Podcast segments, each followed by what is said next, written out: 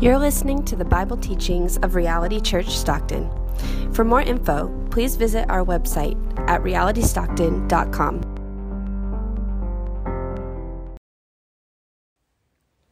Now, on the twenty fourth day of this month, the people of Israel were assembled, with fasting and in sackcloth, and with earth on their heads. And the Israelites separated themselves from all foreigners, and stood and confessed their sins and the iniquities of their fathers. And they stood up in their place and read from the book of the law of the Lord their God for a quarter of the day. For another quarter of it they made confession and worshipped the Lord their God. On the stairs of the Levites, stood Jeshua, Bani, Kadmiel, Shebaniah, Bunni, Sherebiah, Bani, and Chenani, and they cried with a loud voice to the Lord their God. Then the Levites, Jeshua, Kadmiel, Bani, Hashabneiah, Sherebiah, Hodiah, Shebaniah, and Pethahiah, said, Stand up and bless the Lord your God from everlasting to everlasting. Blessed be your glorious name which is exalted above all blessing and praise. You are the Lord, you alone. You have made heaven, the heaven of heavens, with all their host, the earth and all that is on it, the seas and all that is in them, and you preserve all of them, and the host of heaven worships you. You are the Lord, the God who chose Abram, and brought him out of Ur of the Chaldeans, and gave him the name Abraham. You found his heart faithful before you and made with him the covenant to give to his offspring the land of the Canaanite, the Hittite, the Amorite, the Perizzite, the Jebusite, and the Girgashite. And you have kept your promise, for you are righteous. And you saw the affliction of our fathers in Egypt, and heard their cry at the Red Sea, and performed signs and wonders against Pharaoh and all his servants and all the people of his land. For you knew that they acted arrogantly against our fathers and you made a name for yourself, as it is to this day. And you divided the sea before them, so that they went through the midst of the sea on dry land, and you cast their pursuers into the depths, as a stone into mighty waters. By a pillar of cloud you led them in the day, and by a pillar of fire in the night to light for them the way in which they should go.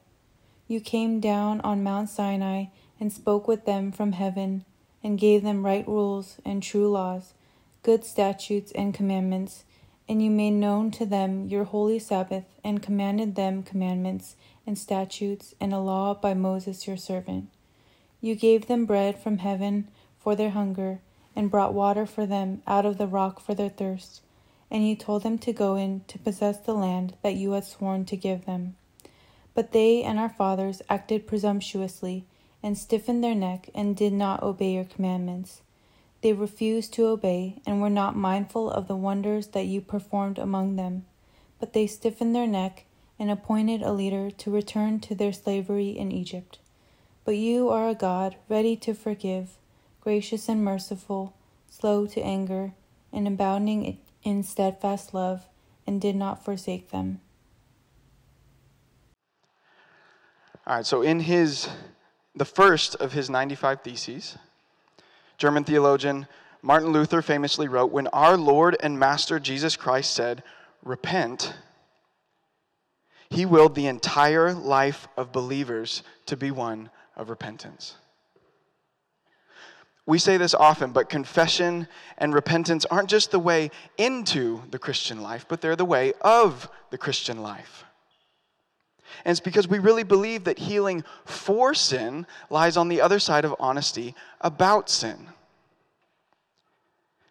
And at a certain point in any revival work of God, and that's what we said has been happening over the last couple of chapters here that we're looking at, that God is reviving his people. But what we said is that any revival work of God, at, some point, the people are inevitably going to have to face the facts. And that's what commentator Derek Kidner says that we're seeing here in chapter 9 of Nehemiah. And I'm going to be referring to the entirety of the chapter, so keep a thumb in it. We only read the first 17 verses, but I'll be popping around. But Israel is facing the facts of their rebellion through the action of confession. And my main point today, the thing that I want us to understand from this text is this revival amongst God people's, God's people requires us to face the facts in honest confession and through it receive Christ's strength for hopeful endurance.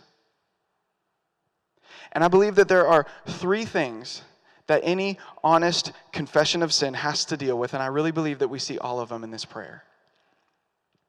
And so let's look at them. First, we see here that God is holy. See, what we say, what, what we mean when we say that God is holy is that we're saying that He's completely other.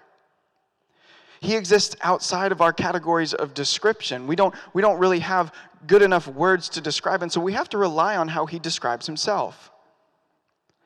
And we'll come back to this in a bit, but, but his holiness implies his perfections in all of his ways. But for now, we want to see that he is perfect in his righteousness and his justice. That he has rules and commands for his people that he really expects us to obey. For instance, look at verses 13 and 14.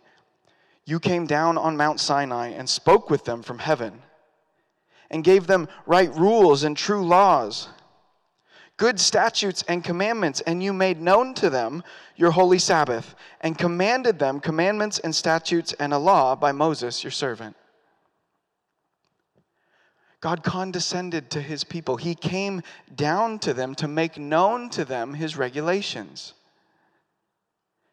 And his commandments are meant for the people's good, right? Verse 29 says, If a person does them, they shall live by them. These are good things. And this is a reference back to Leviticus 17, something that the people would have just, or excuse me, Leviticus 18, something that the people would have just been reading, where God tells the, his people that the way to life is not to live like the Egyptians did, or, or even to live like you did while you were in Egypt. Right? The self help gurus are all out there writing best selling books trying to get you to maximize your life, get the most out of it. But God is here saying true life is found when lived in the loving constraints of my rule. That's where we find fullness and trueness of life. And basically, dating, dating back to last chapter, the Israelites are coming to see that God is holy and He has an actual standard for His people. And if He really is God, they're, they're noticing that we, that we need to actually start taking His standards seriously. And so, what we're seeing here in Nehemiah 9 is not just an intellectual understanding of God, but this is an understanding that's leading the people to application. It's actually moving them to do things. It's leading them to make actions regarding what they're learning about God. And ultimately, it's an understanding that's leading them to, to see their sin for what it really is it's sin, it's wickedness, it's rebellion. As they draw closer to the light of God's holiness, they're able to see the blemishes of their faults more clearly. Right? You may, you may think you look pretty good in a dimly lit room, but when you stand before a hotel mirror, you see yourself for what you really are.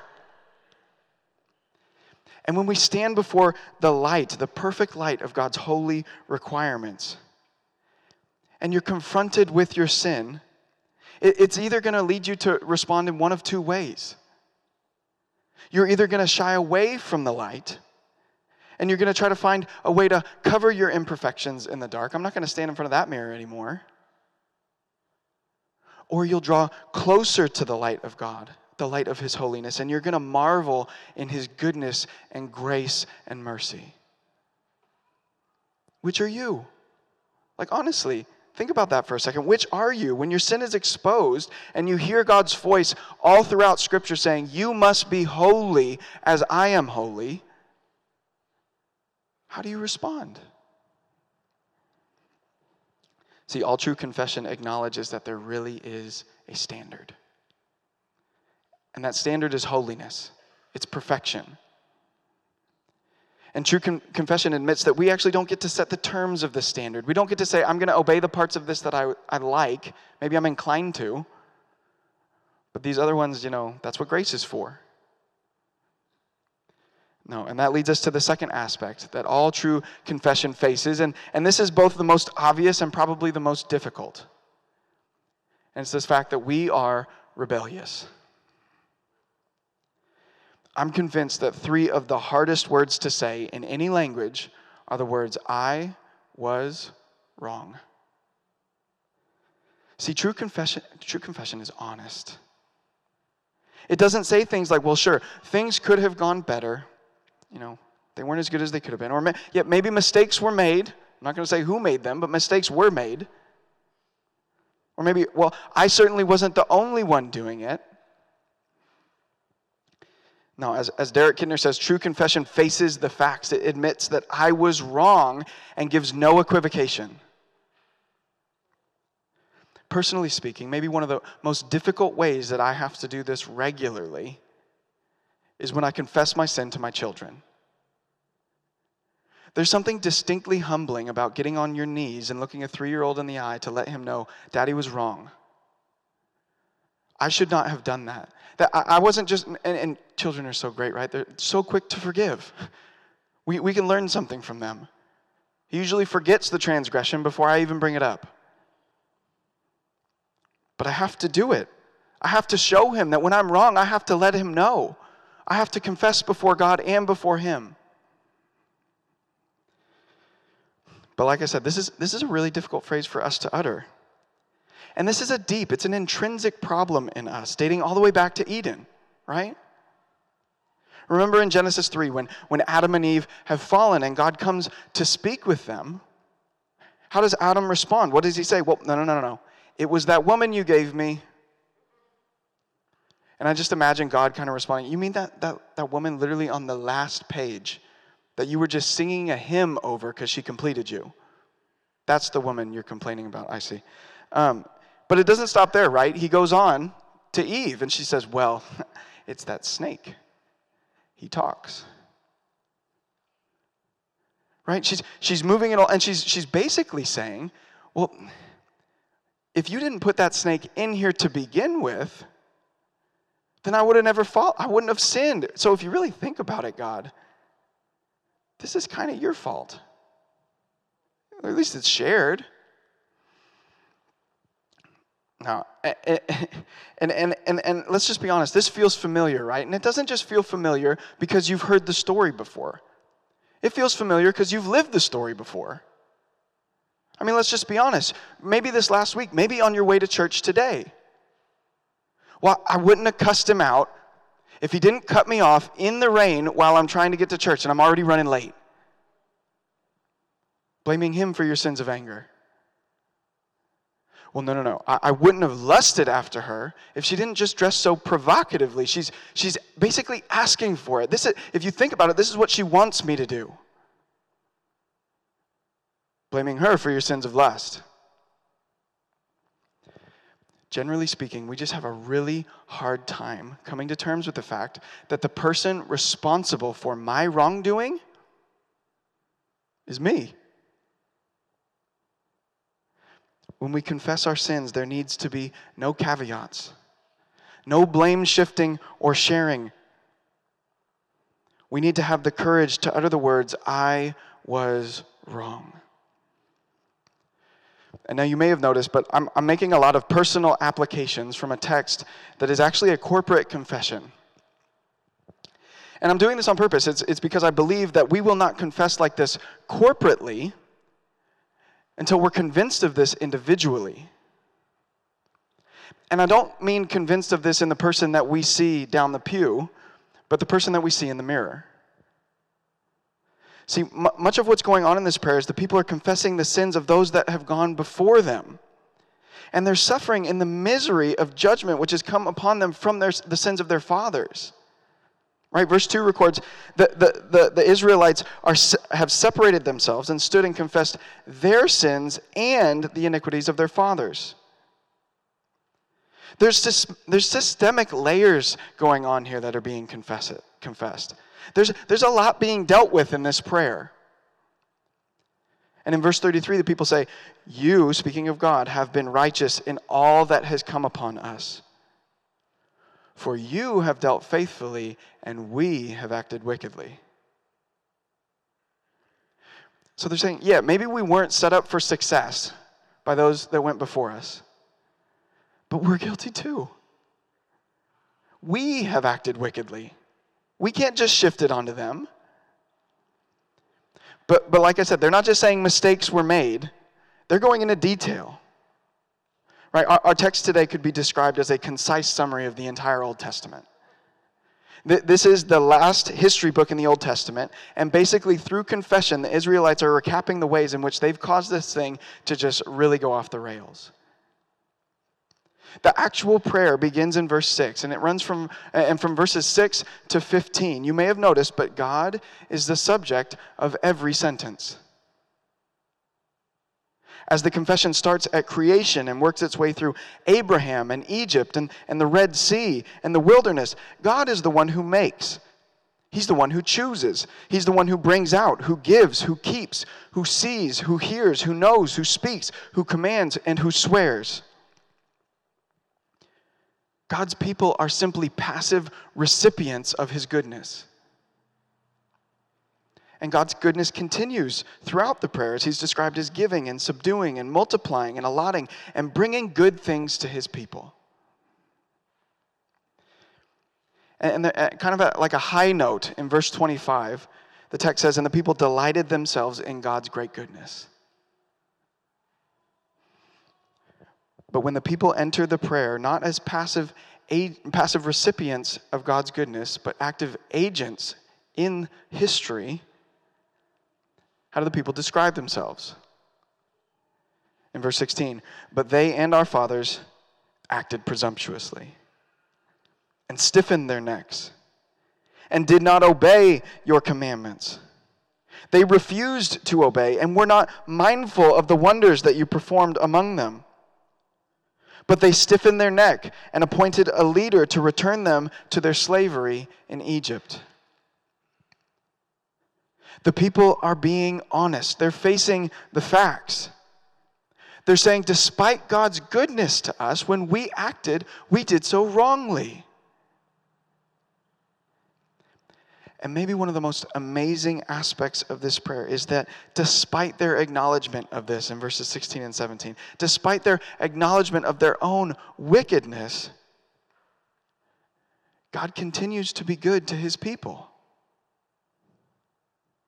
God is so much more patient than we can even imagine him to be. But listen, because I need you to hear this. Do not confuse God's patience with his approval. Paul tells us not to presume on, the, on God's kindness and patience, not knowing that his delay is actually meant to lead us to repentance. His loving kindness to us, His goodness to us, even when we're wicked, is meant to turn us to repentance, not to slap an okay sticker on it. His delay is not an acceptance of our sin, but an allowance of time for us to turn from it. God's patience and goodness are greater than we can comprehend, but it does have an expiration date. To the unrepentant, eventually judgment comes. And we see that acknowledged in verse 26, which kind of turn, uh, functions as a hinge, a turning point in the text. Despite how good God has been to his people, even though they had strayed, the text gives us one of the most heartbreaking words. Nevertheless. Nevertheless, they were disobedient and rebelled against you and cast your law behind their back and killed your prophets who had warned them in order to turn them back to you. And they committed great blasphemies. Therefore, you gave them into the hand of their enemies who made them to suffer. Despite their wickedness, God gave them nothing but goodness and kindness. But from here on out, God's actions of goodness are mingled with his actions of judgment. Sin has consequences. And while the first, nevertheless, in the text is heartbreaking, there's another one. And this one is heart melting. Despite their wickedness, the people recall in verse 31 Nevertheless, in your great mercies, you did not make an end to them or forsake them, for you are a gracious and merciful God. Even in God's judgment, He is abundantly merciful to His people. Did you know that three times in the text, in the whole chapter, the people recall that they cried out to God? And did you know that three times in the text, throughout the chapter, whenever the people cried out to God, the text says that he heard their cry and he delivered them. It didn't matter what they had done. It didn't matter how far they had strayed. It didn't matter that they had rebelled, blasphemed, killed, did evil, or stiffened their necks. Verse 28 says, Yet when they turned and cried to you, you heard from heaven, and many times you delivered them according to your mercies. God is more merciful than we can even imagine. So much so that anyone who cries out to God in faith will be heard. Now, the third and most fundamental thing that all true confession accounts for is that God is merciful and gracious. Whenever we confess our sin, we need to confidently lay hold of God's character. As I studied this test, text last week, the fact of God's character jumped off the pages. What we see here is that God is persistently good to a persistently disobedient people. If you read through the whole chapter, what you'll see is not only that God does good to his people, even though we don't deserve it, but that he is good to his people. The backbone of this prayer is God's character. In verses 6 and 7, it says, You are the Lord. Well, what does that entail? Verse 8, You are righteous. Verse 17, You are a God ready to forgive, gracious and merciful, slow to anger, and abounding in steadfast love. Verse 31, you are a gracious and merciful God. Verse 32, He is our God, the great, the mighty, and the awesome God who keeps covenant and steadfast love. This is who God is. And the Israelites weren't guessing at this. They've been spending their time marinating in the scripture. They've been recalling all the stories of God's faithfulness to Abraham. They've seen him in his deliverance of the Israelites from Egypt his kindness to warn his people through the prophets. The descriptions are on every page. But ultimately, they don't have to guess at God's character because their God, our God, the God of the Bible, is a speaking God. The psalmists say that it's the false gods that have mouths but don't speak, ears but don't hear, noses but don't smell. But our God is a speaking God. And when he spoke to Moses and described himself, what did he say? The Lord, the Lord, a God who is merciful and gracious, slow to anger, and abounding in steadfast love and faithfulness, keeping steadfast love for thousands, forgiving iniquity and transgression and sin, but who will by no means clear the guilty. This is who he is, it's his character. And friends, while, while Israel had a vivid an articulate understanding of God's character through his actions and his words, the author of Hebrews says that we have something better. He opens his letter long ago. At many times and in many ways, God spoke to our fathers by the prophets. But in these last days, he's spoken to us by his Son, whom he appointed the heir of all things through whom he also created the world. He is the radiance of the glory of God and the exact imprint of his nature. And he upholds the universe by the word of his power. After making purifications for sins, he sat down at the right hand of the majesty on high.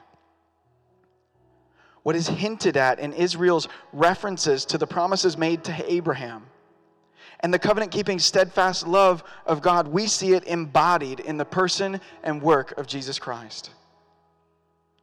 Forgiveness is available to those who cry out to mercy to God because His grace and mercy is just part of His character. See, like the Israelites, the backbone of our prayers of confession is God's character.